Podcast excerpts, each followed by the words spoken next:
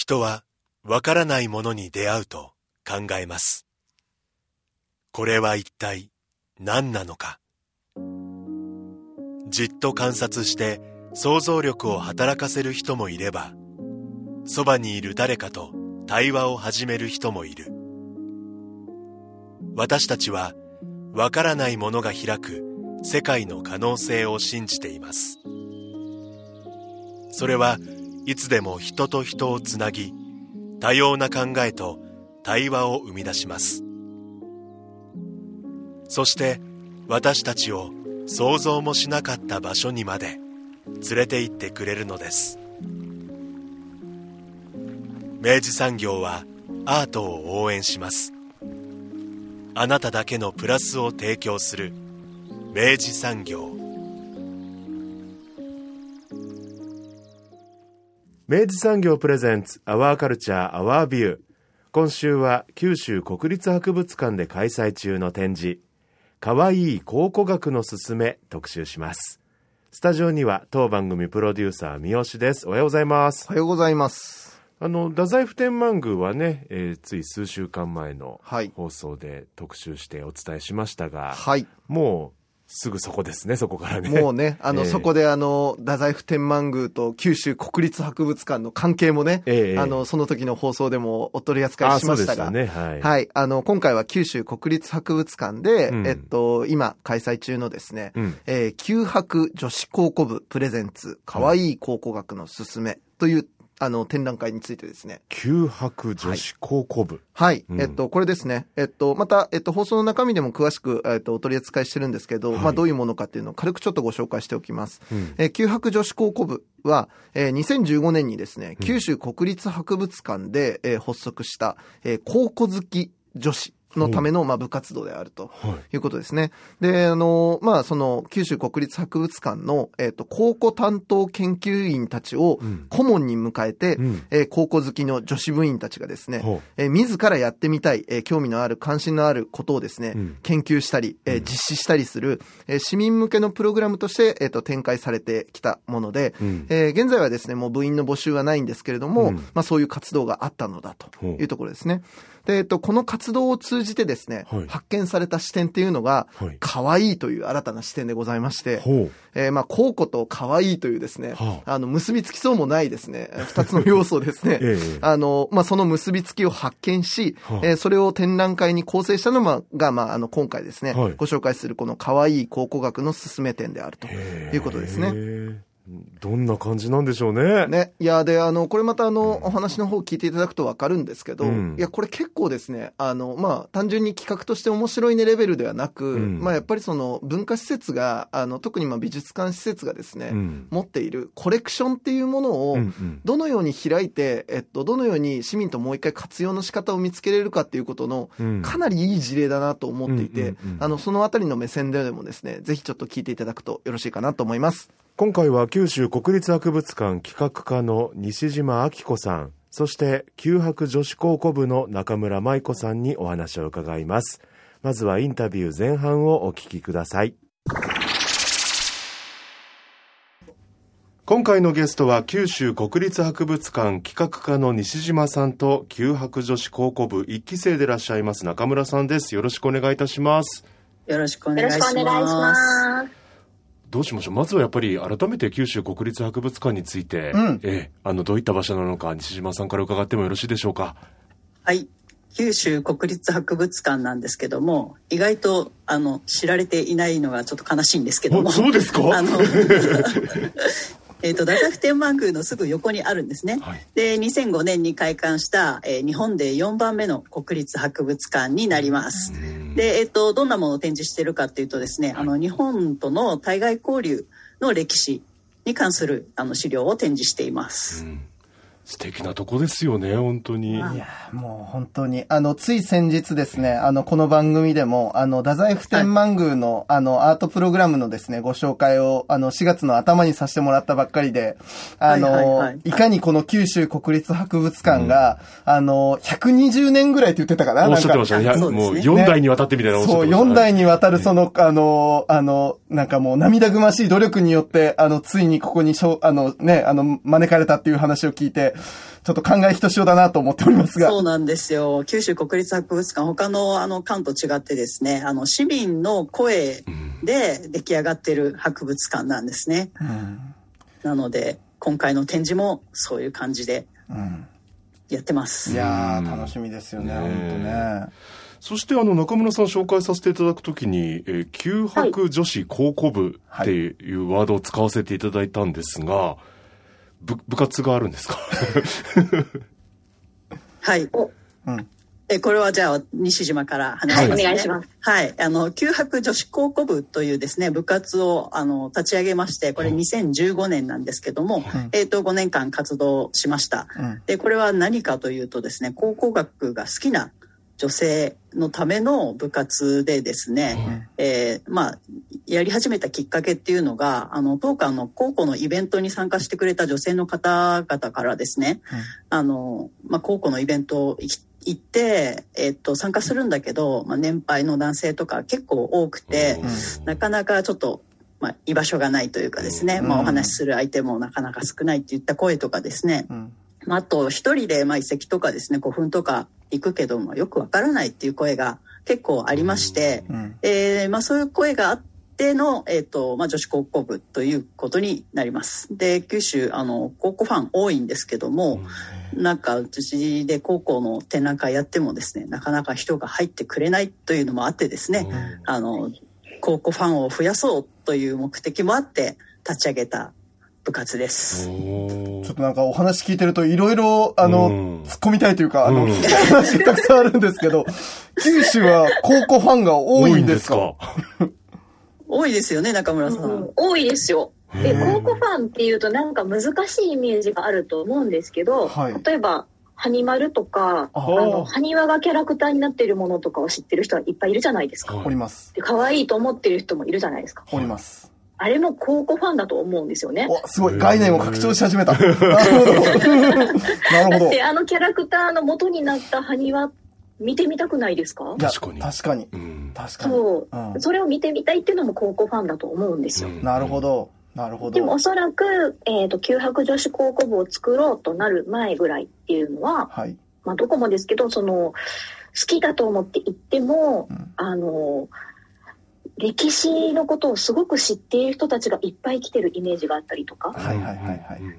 あの、もう、本当に、こう、い自分が勉強してないと言っちゃいけないのかなって思わせる何かがあったような気がするんですよ。うん確かに。確かに。自分みたいな人が言っていいのかしらみたいな思っちゃいそう、がちいいですよねのかしらって思ううんところはあったので、そこに九博女子高校部っていうのが誕生したのはすごい意味があることだったなって、その、あの、私が入った時は全然何も思わずに、うん。九博が面白いことするぞ、イエーイみたいな感じで入っただけだったんですけど、あの入ってみたら、うんあ、そういえば自分が、あの、勉強会じゃないや、講演会とか、うん。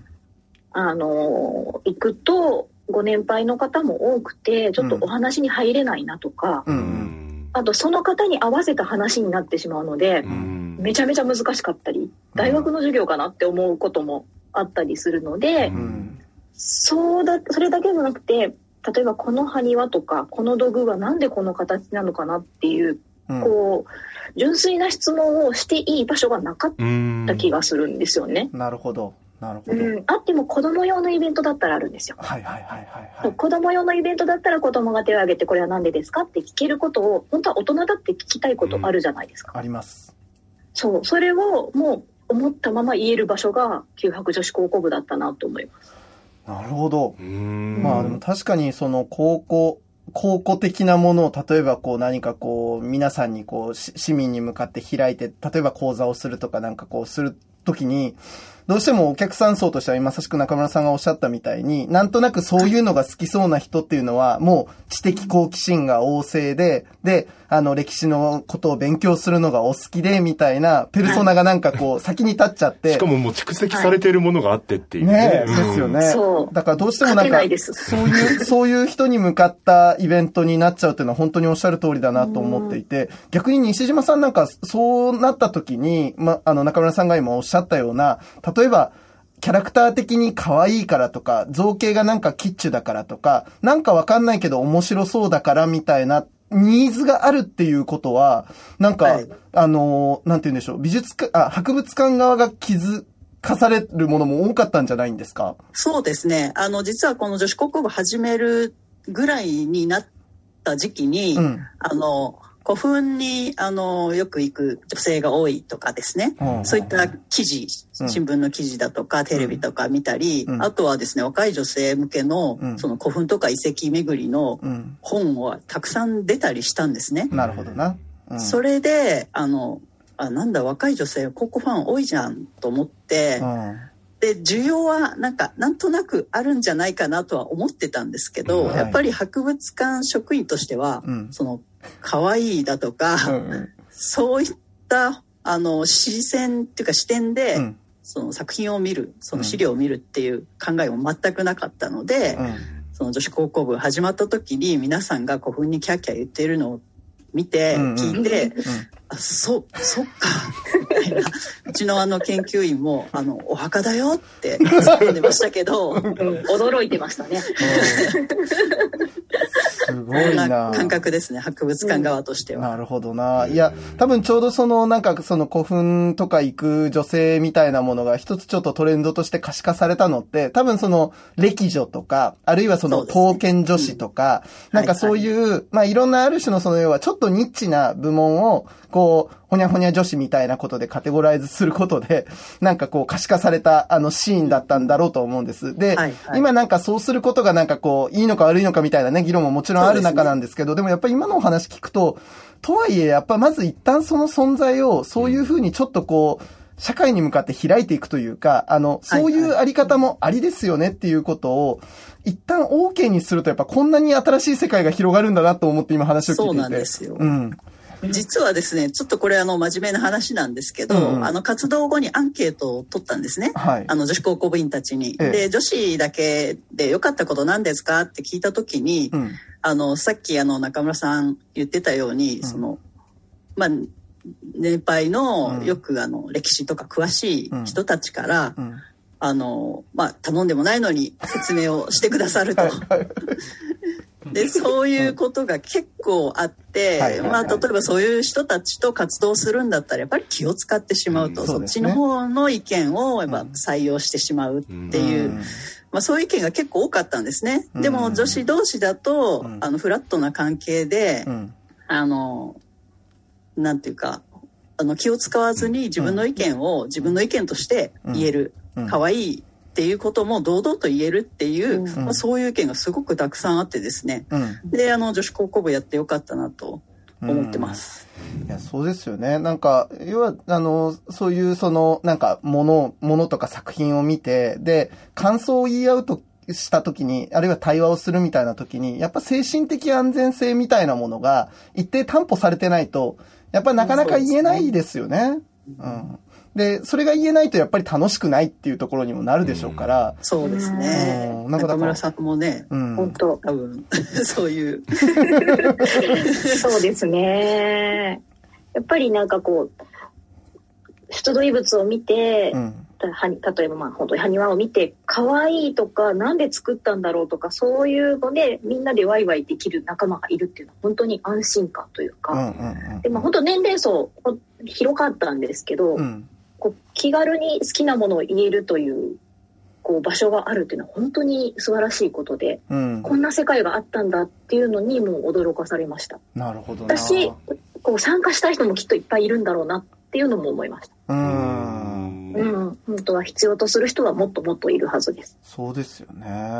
うん。私なんか、西島さんきっと、あの、これは、とはいえ、えっと、ただ単純にみんなでワイキャイやるだけではなく、やっぱりそこの後ろに、まあ、スペシャリストとしての学芸員さんたちが後ろについてるから、はい。あの、今、あなたたちがワイキャイ言ってるのはねって言って、ちゃんとこうなんかこう、補助線を引いてくださるような企画になってもちろんですす、るわけでねも。ちろんです。うんあの、当然のことながら当館のあの、高校担当の研究員が、はいあの、顧問としてですね、あの、専門的な知識は皆さんにこう、伝えるわけですけども、ええまあ、それを上回ってくる、あの、情熱が女子高校部にはありましたね。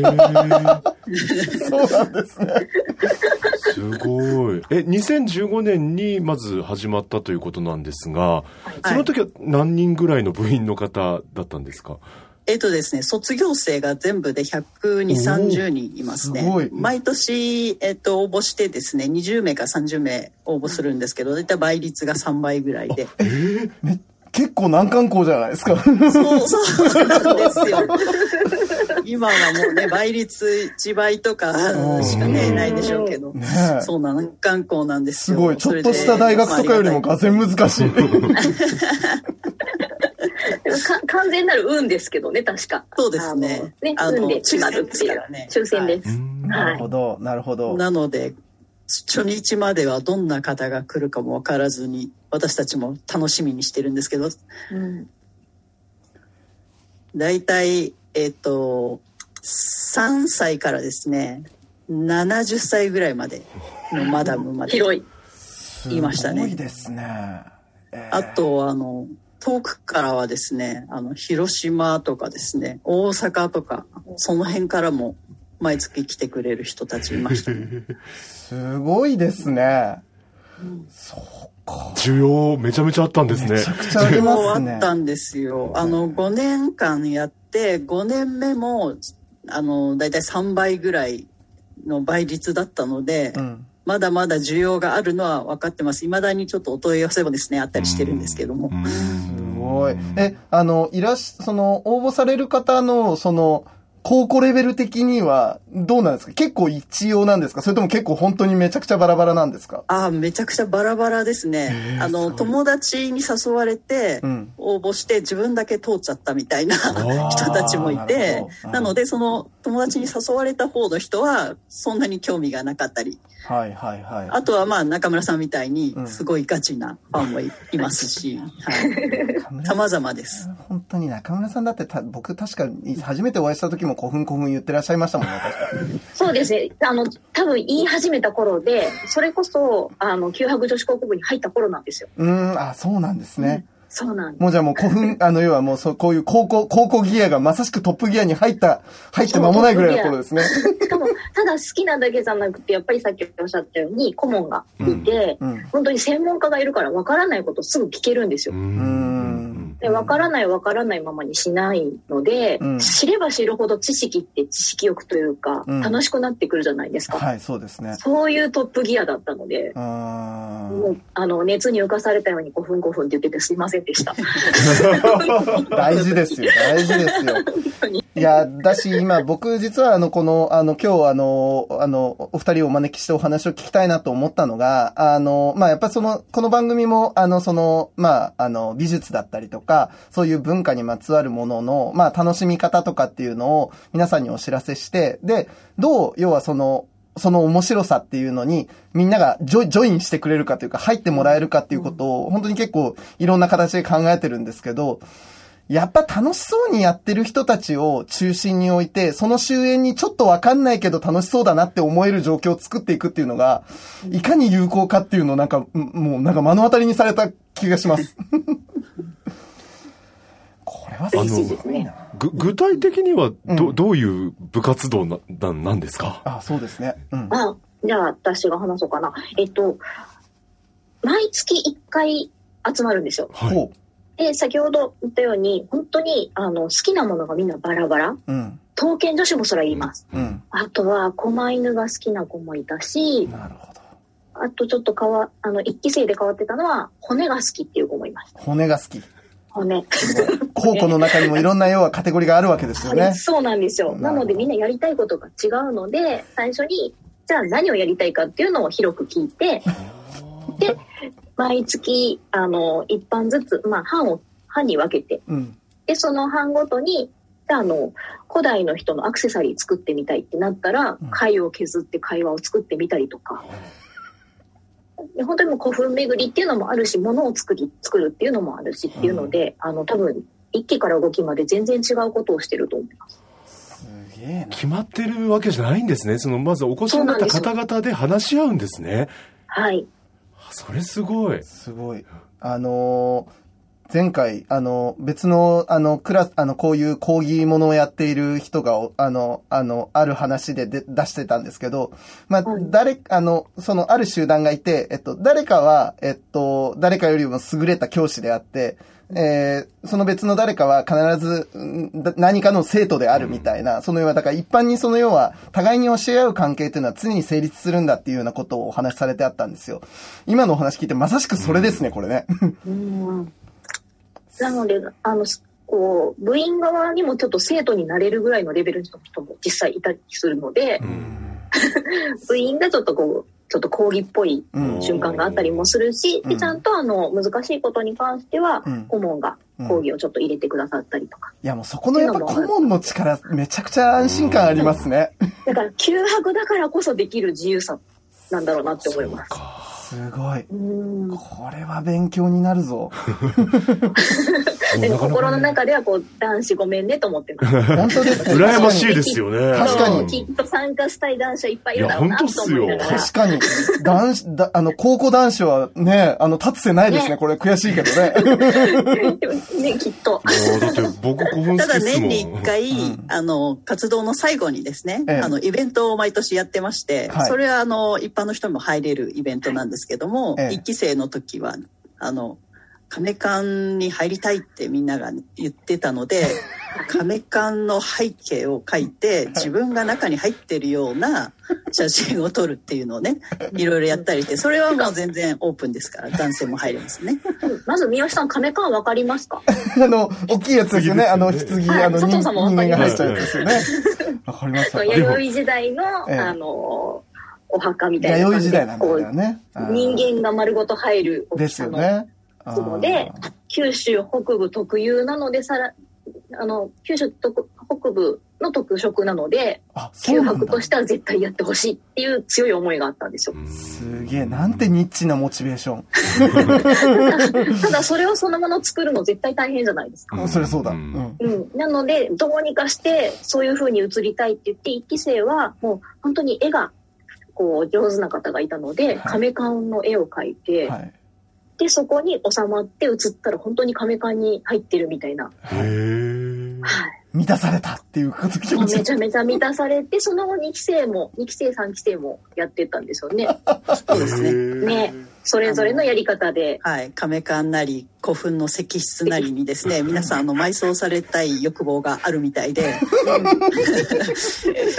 毎回大体埋葬体験ありましたね大体毎回埋葬体験がある。すごいフレーズですね。でそうやって、その毎年1回のその宴というもので、はい女子高校部が楽しんでたものを、他の方、うんきっと羨ましがってくださるような方たちとも一緒に共有するっていう場があったので、うん。すごくそれは意味があることだし、うんこうもっとみんなに参加してほしいなって思いながら、毎年やってましたね。すごいなう。ーん。いや、ちょっともう言葉もない。羨ましい。羨ましい。なんて、なんて豊かな、豊かな時空間を過ごしていらいたんだろうと思いますね、そのお話聞いていやー、本当にそうですね。あの、高校のその学芸員の方たちも、あの、やっぱり刺激を受けつつ、非常に面白い、あの、喜んでらっしゃるんじゃないんですか、西村さん、これ。そうですねあのまず本当にこんなに高校を好きな女性がいるっていうのは多分知らなかったみたいで、応募がやっぱり3倍最初の年だと120人近くいたんですけどもそんなに来るんだっていうことにまずおぼ驚いてて、うん。でやっぱりあとは全然視点が違うのでうん、うん、そういうところではこういうところをあの見たいのかとか、うん古墳に入りたいのかとか、うん。うん。そういうことにやっぱり驚いてましたね。いや、なんか本当にだからやっぱりその、まあコレクションも含めた、やっぱりその、おあの、機関が持ってらっしゃるやっぱそのし資産を、なるほど、こんな活かし方があるのかっていうことの発見になりますよね、これね。そうなんですよね。あの女子高校部のまあ人の言葉で、あの考古学って可愛いから入ってもいいんだと思ったっていううん最後に感想があってですね。うんそれでまあ今回の展示につながったっていうそういう経緯もあります。いや、すごいな、ちょっと。もう見事なストーリーだ、これ。いや本当しかももう自然にこうやっぱりそのそれぞれの周りの方々にお話をしてるっていうのが、うん。あの魅力が伝わっていってるっていうのが、うんすごいなんか健全というか。いや、健全ですよ。うんうんうん健やかだ。ここの場は極めて健やかだ。で今なんか展示というお話ありましたよね。はいはい。うん。西島さん、これがんです4月19日から始まっている展示ですね。そうなんです。えっ、とですね、九博女子高校部プレゼンツ、可愛い考古学のすすめっていう今中村さんがですね、チラシを見せてくれてますけども、はいチラシも可愛いです。かわいい。で、いこれがですね、あの、まあ、さ一番最初に九博あの市民と、あの、の声から立ち上がった博物館っていうふうに言いましたけども、もうまさにですね、九博始まって以来、初めてですね、市民の声を反映した展覧会となっています。うんあ市民って初何かなんですね、まあこれ。素晴らしい女子高校部員のことなんですけども、んまあ、さっき言ったように女子高校部員が可愛い可愛いってこう活動の中で言っててですね、うん考古学って可愛いから始めてもいいんだっていう、うんそういう意見をこちらもですねあのちょっとハッとさせられたわけですね。うん。で今まで展示ってやっぱりあのそれが何であるかとかですね、うんどういう歴史的な文脈であるかってそういう視点でしかあの展示してなかったんですけども、うんうん。なんだ可愛いっていうだけであの見てもらえるんだったら、うん可愛い作品展示しようよってことに館内でなりましてですね、うんそれでこの展示をすることになったんです7月24日までうん。やってますけどもうん。で女子高校部員にですねあの可愛いえー、とうちのですね所蔵の作品からですね可愛いものを選んでもらったんですねでその中で、うんえっと10点はい。え10件ですね、うん。えーケースの中に展示しています、すごい。もうあれじゃないですか。女子高校部がいわば外部キュレーターとして機能したって話じゃないですか。ですそうです 本当にその通りなんですよ、うんすごい。で、えっと、いつもあの見る展示室で、うんえっと、作品の名称とうん解説があるじゃないですか。はいこれあの今回は私たちつまらない解説って呼んでるんですけども このつまらない解説 つまらない解説の横にですね、うん大きく堂々とですね女子高校部員たちがうん。書いたあの楽しい解説があるんですね。すごい、すごい。どういうところを見ればいいかとかですね、うん。どこが可愛いのかとかそういうのが書いてある解説がうん。してあるのでそこにぜひ注目して、うん自分なりのですね可愛いポイントを探してほしいなと思ってます 間口広っ。ですよね。あの、専門家の、あの、キャプションが本当にちっちゃくて、先ほどおっしゃったつまらないキャプションって言ってたの。本当にちっちゃくて、うん私たちが書いたキャプションがすごいでかいんですよ。で、多分、あの、書いてあることって完成されてる必要はないと思うんですよね、文章として。で、見た方が自分だったらこう書くなって考える余地がきっとたくさんある内容だなと思っていて、うんで、専門家さんが書くキャプションだったらそこまでってなかなか遊べないと思うんですよ。遊べない。遊べない。うん。そう。で、思う存分、本当に九博女子高校部の形と一緒で、専門家さんがこう、横でしっかり支えてくれて、私たちが全力で遊んでる。うん。まさしく。っていうのがキャプションにも表れてるなっていうのも見てほしいなと思います。いや、僕やっぱこれポイントなのは、あの、その、あの、言うところのつまらないキャプションと、楽しいキャプションが、併記できてるところに、僕はね、一番のね、安全性があるんだと思うんですよ、やっぱり。で、うんこれもし、例えば、あの、自分たち企画で、やっぱりその楽しいキャプションだけの、あの、ものを、休泊じゃない、どこかの別の場所で多分同じことをやったら、やっぱりこれは、なんかね、あの、足場がないんですよね。で、うん。単純になんか要はキャッキャ言って楽しんでるだけみたいにともすればなっちゃって、ここまでの飛距離が出ないんだと思うんですよ。なんだけどやっぱり横でちゃんと、本当に要はその事実ベースだったりとか、うん。ちゃんと見る筋の人にも、あの、なんか、あの、担保しつつ、かつそれをこういう風にも開くことができるよねっていう、なんかその兵器のあり方がなんかね、この、この企画のなんかもう本当、ハクビだなっていう風に思ったっす。うんうんありがとうございます。嬉しいです。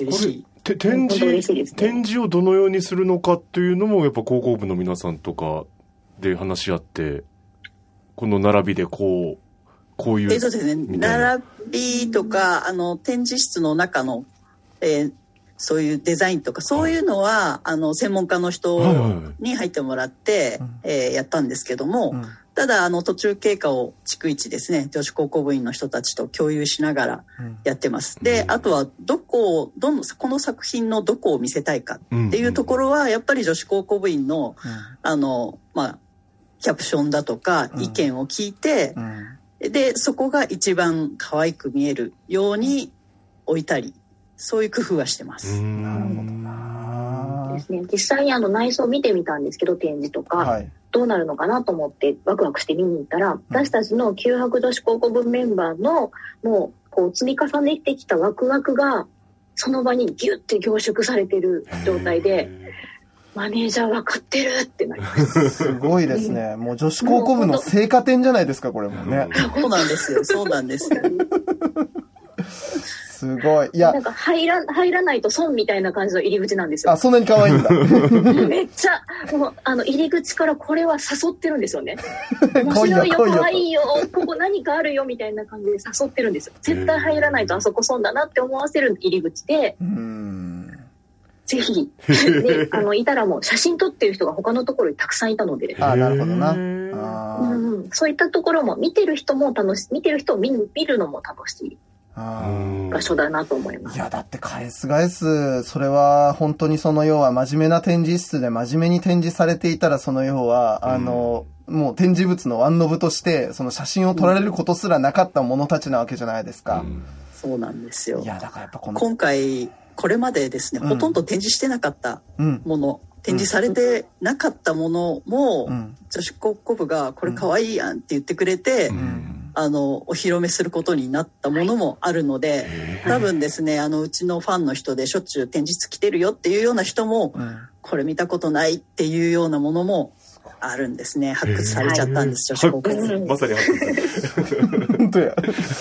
すごいな。新しい歴史の文脈を作ってるじゃないですか。ね。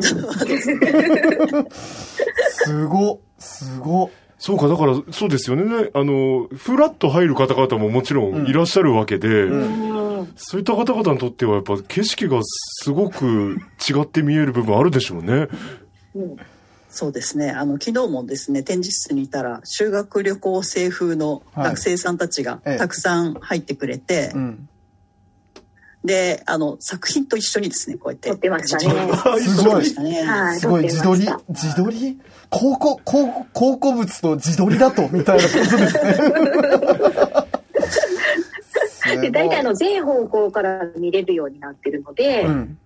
こう、表だけじゃなくて裏にも回って写真撮ってる人とかもいっぱいいたんですよ。ああ、でもなかなか見る機会ないですよね。それこそ教科書とかね、あの、その読み物とかだと、やっぱ一方向というか、うんああ、これこれ、これがやっぱこの埴輪の形だ、みたいな絵しか確かに見てないのかもしれないですね。うん、で展示ケース自体もとても可愛くなってるので、それも見てほしいです。なるほどなうんいや、私なんか、あの、あある、ある、あるラインを超えていくと、やっぱその、なんかその美術展を見に行くとか、やっぱその博物館の展示を見に行くって、なんかもう事実確認みたいな鑑賞スタイルになっちゃうじゃないですか。なんかこう話題になっている、ああの仏像が来てるぞで行く、で、行ったっていう既成事実を自らに落とし込んで、はい、以上ってなるじゃないですか。で、そういう姿勢とはなんかもう根っこから違うなって感じが今のお話聞いてしたんですよ。で、それこそやっぱ。裏からも見れば、えっと、どこが可愛いんだっていう、なんかその、自ら可愛いを探しに行く視点というか。だからやっぱなんか、あの、いか、い、いかようにでもまだその要はやっぱりその、その博物館が持っているコレクションとか資産は活用しようがあるぞっていうですね。そうなんですよ。ねえ。これは希望だ。西尾さん、これでもあれじゃないですか。あの、この女子高校部の取り組みを聞いて、あの、他のなんかやっぱり館さんから、あの、あれ、はいどうやってあんなにうまくやってんのっていう話とかって来るんじゃないんですか？あ、結構来ましたね。あの、実は、えー鳥取のですね、ムキバンダ史跡公園っていうところがあるんですけども、はいそのムキバンダで女子高校部作ってます。すごいすごいだから。姉妹部活み姉たい妹、な。姉妹部ができてる。いずれ、いずれインターハイが始まりますよ、これ。すごい。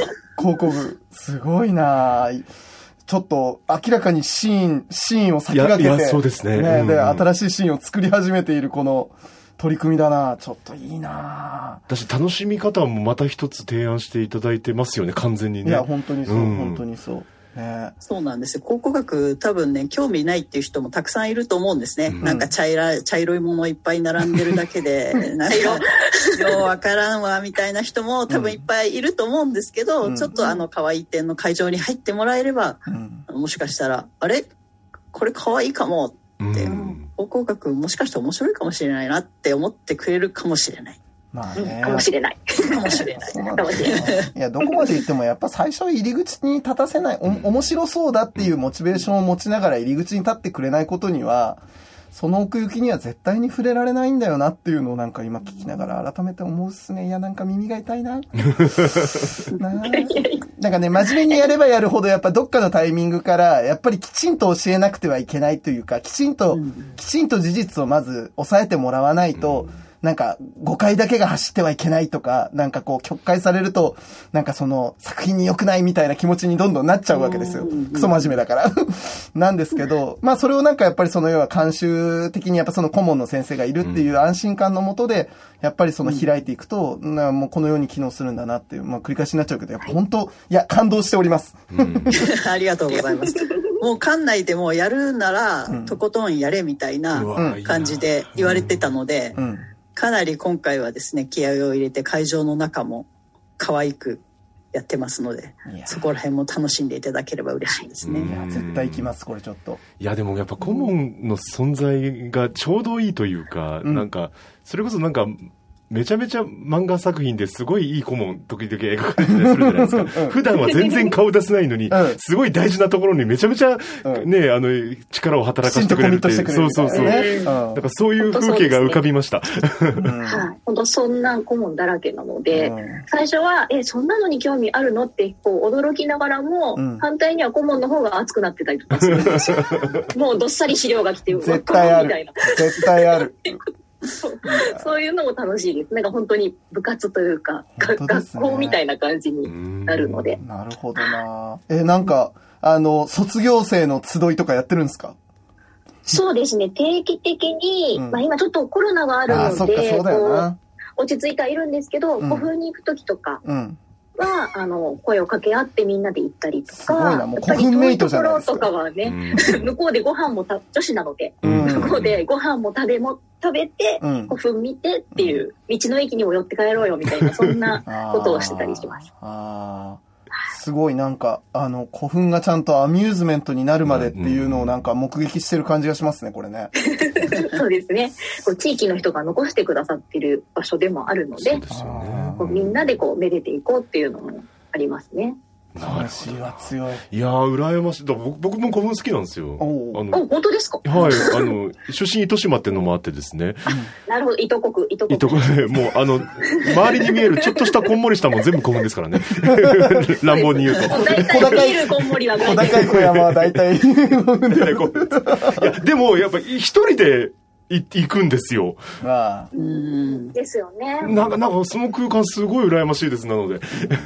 そう一人で行く古墳とやっぱり数人で行く古墳ってまた見え方が違うんでうん一、人は一人でも楽しいし、うん。複数で見る古墳も楽しいのでどっちも楽しめるのは本当に素晴らしい環境になりますね。すごいなうんあいや、ちょっとこれは、西島さん、今後なんかこの九博女子高校部は、どんな展開をされていくご予定なんですか？九博女子高校部自体は実はですね、うんもうあの募集はやってないんですけども、ね。うんうんあのーまあ、この展覧会を機にですね、はいあの、また違う視点の、うんあの、考古学の見せ方っていうのを、あの、博物館の方でもですね、うんどんどん、あの、研究していきたいなとは思ってますね。なるほどな。うんなるほど。なるほど。まあだからやっぱ本当に、まあこういうふうな、まあ本当だからある種そのし市民を巻き込んだ新しいそのコレクション活用の事例としてはもう本当になんか、あの、すごい、すごい成果だなって思いながらお話をしてたので、なんか今後もなんか本当この、このモデルをなんかよ横展開してっていろんなものはいが試せそうですよね。そうなんですよ。あの、実は、あの、女子高校部、さっき言いましたけど、あの、亀館に入りたいっっていううん。声がすごく多くてですね、うんそれであの実寸大の亀缶入れる亀缶のレプリカを作っちゃったんですよ。うん。はい。それで本当にすごい。中村さんも見たんですけどね。いや、何年越しの私たちの夢か。このリアルのカメカに入れる。あ、あ、そうか、あの、平面に書いたものじゃなくて、もう、じゃはないくて、あの立体の実寸サイズ。ズのそれこそ糸国王の。あの王母亀缶おなので 入りたいでしょ。入りたい佐藤、佐藤国王が。佐藤国王が？はい。でもすぐ埋葬しますけど。うわ、すごいことになりましたね。ほど。だからやっぱ、もうそれでまた一つね、新しいその博物館に行く理由を、が作れたわけですからね。そうなんですよ。ああ、いや、すごい。全国から古墳ファンたちがやっぱりやってきますね、これね。はい、古墳ファン、亀缶ファンがどれくらい全国にいるかはわかりませんけど、来ては欲しいですね。いやー、すごい。お見事です。この、なんか、紡ぎ方って素晴らしいなって思いました、うん本当に。うんうん。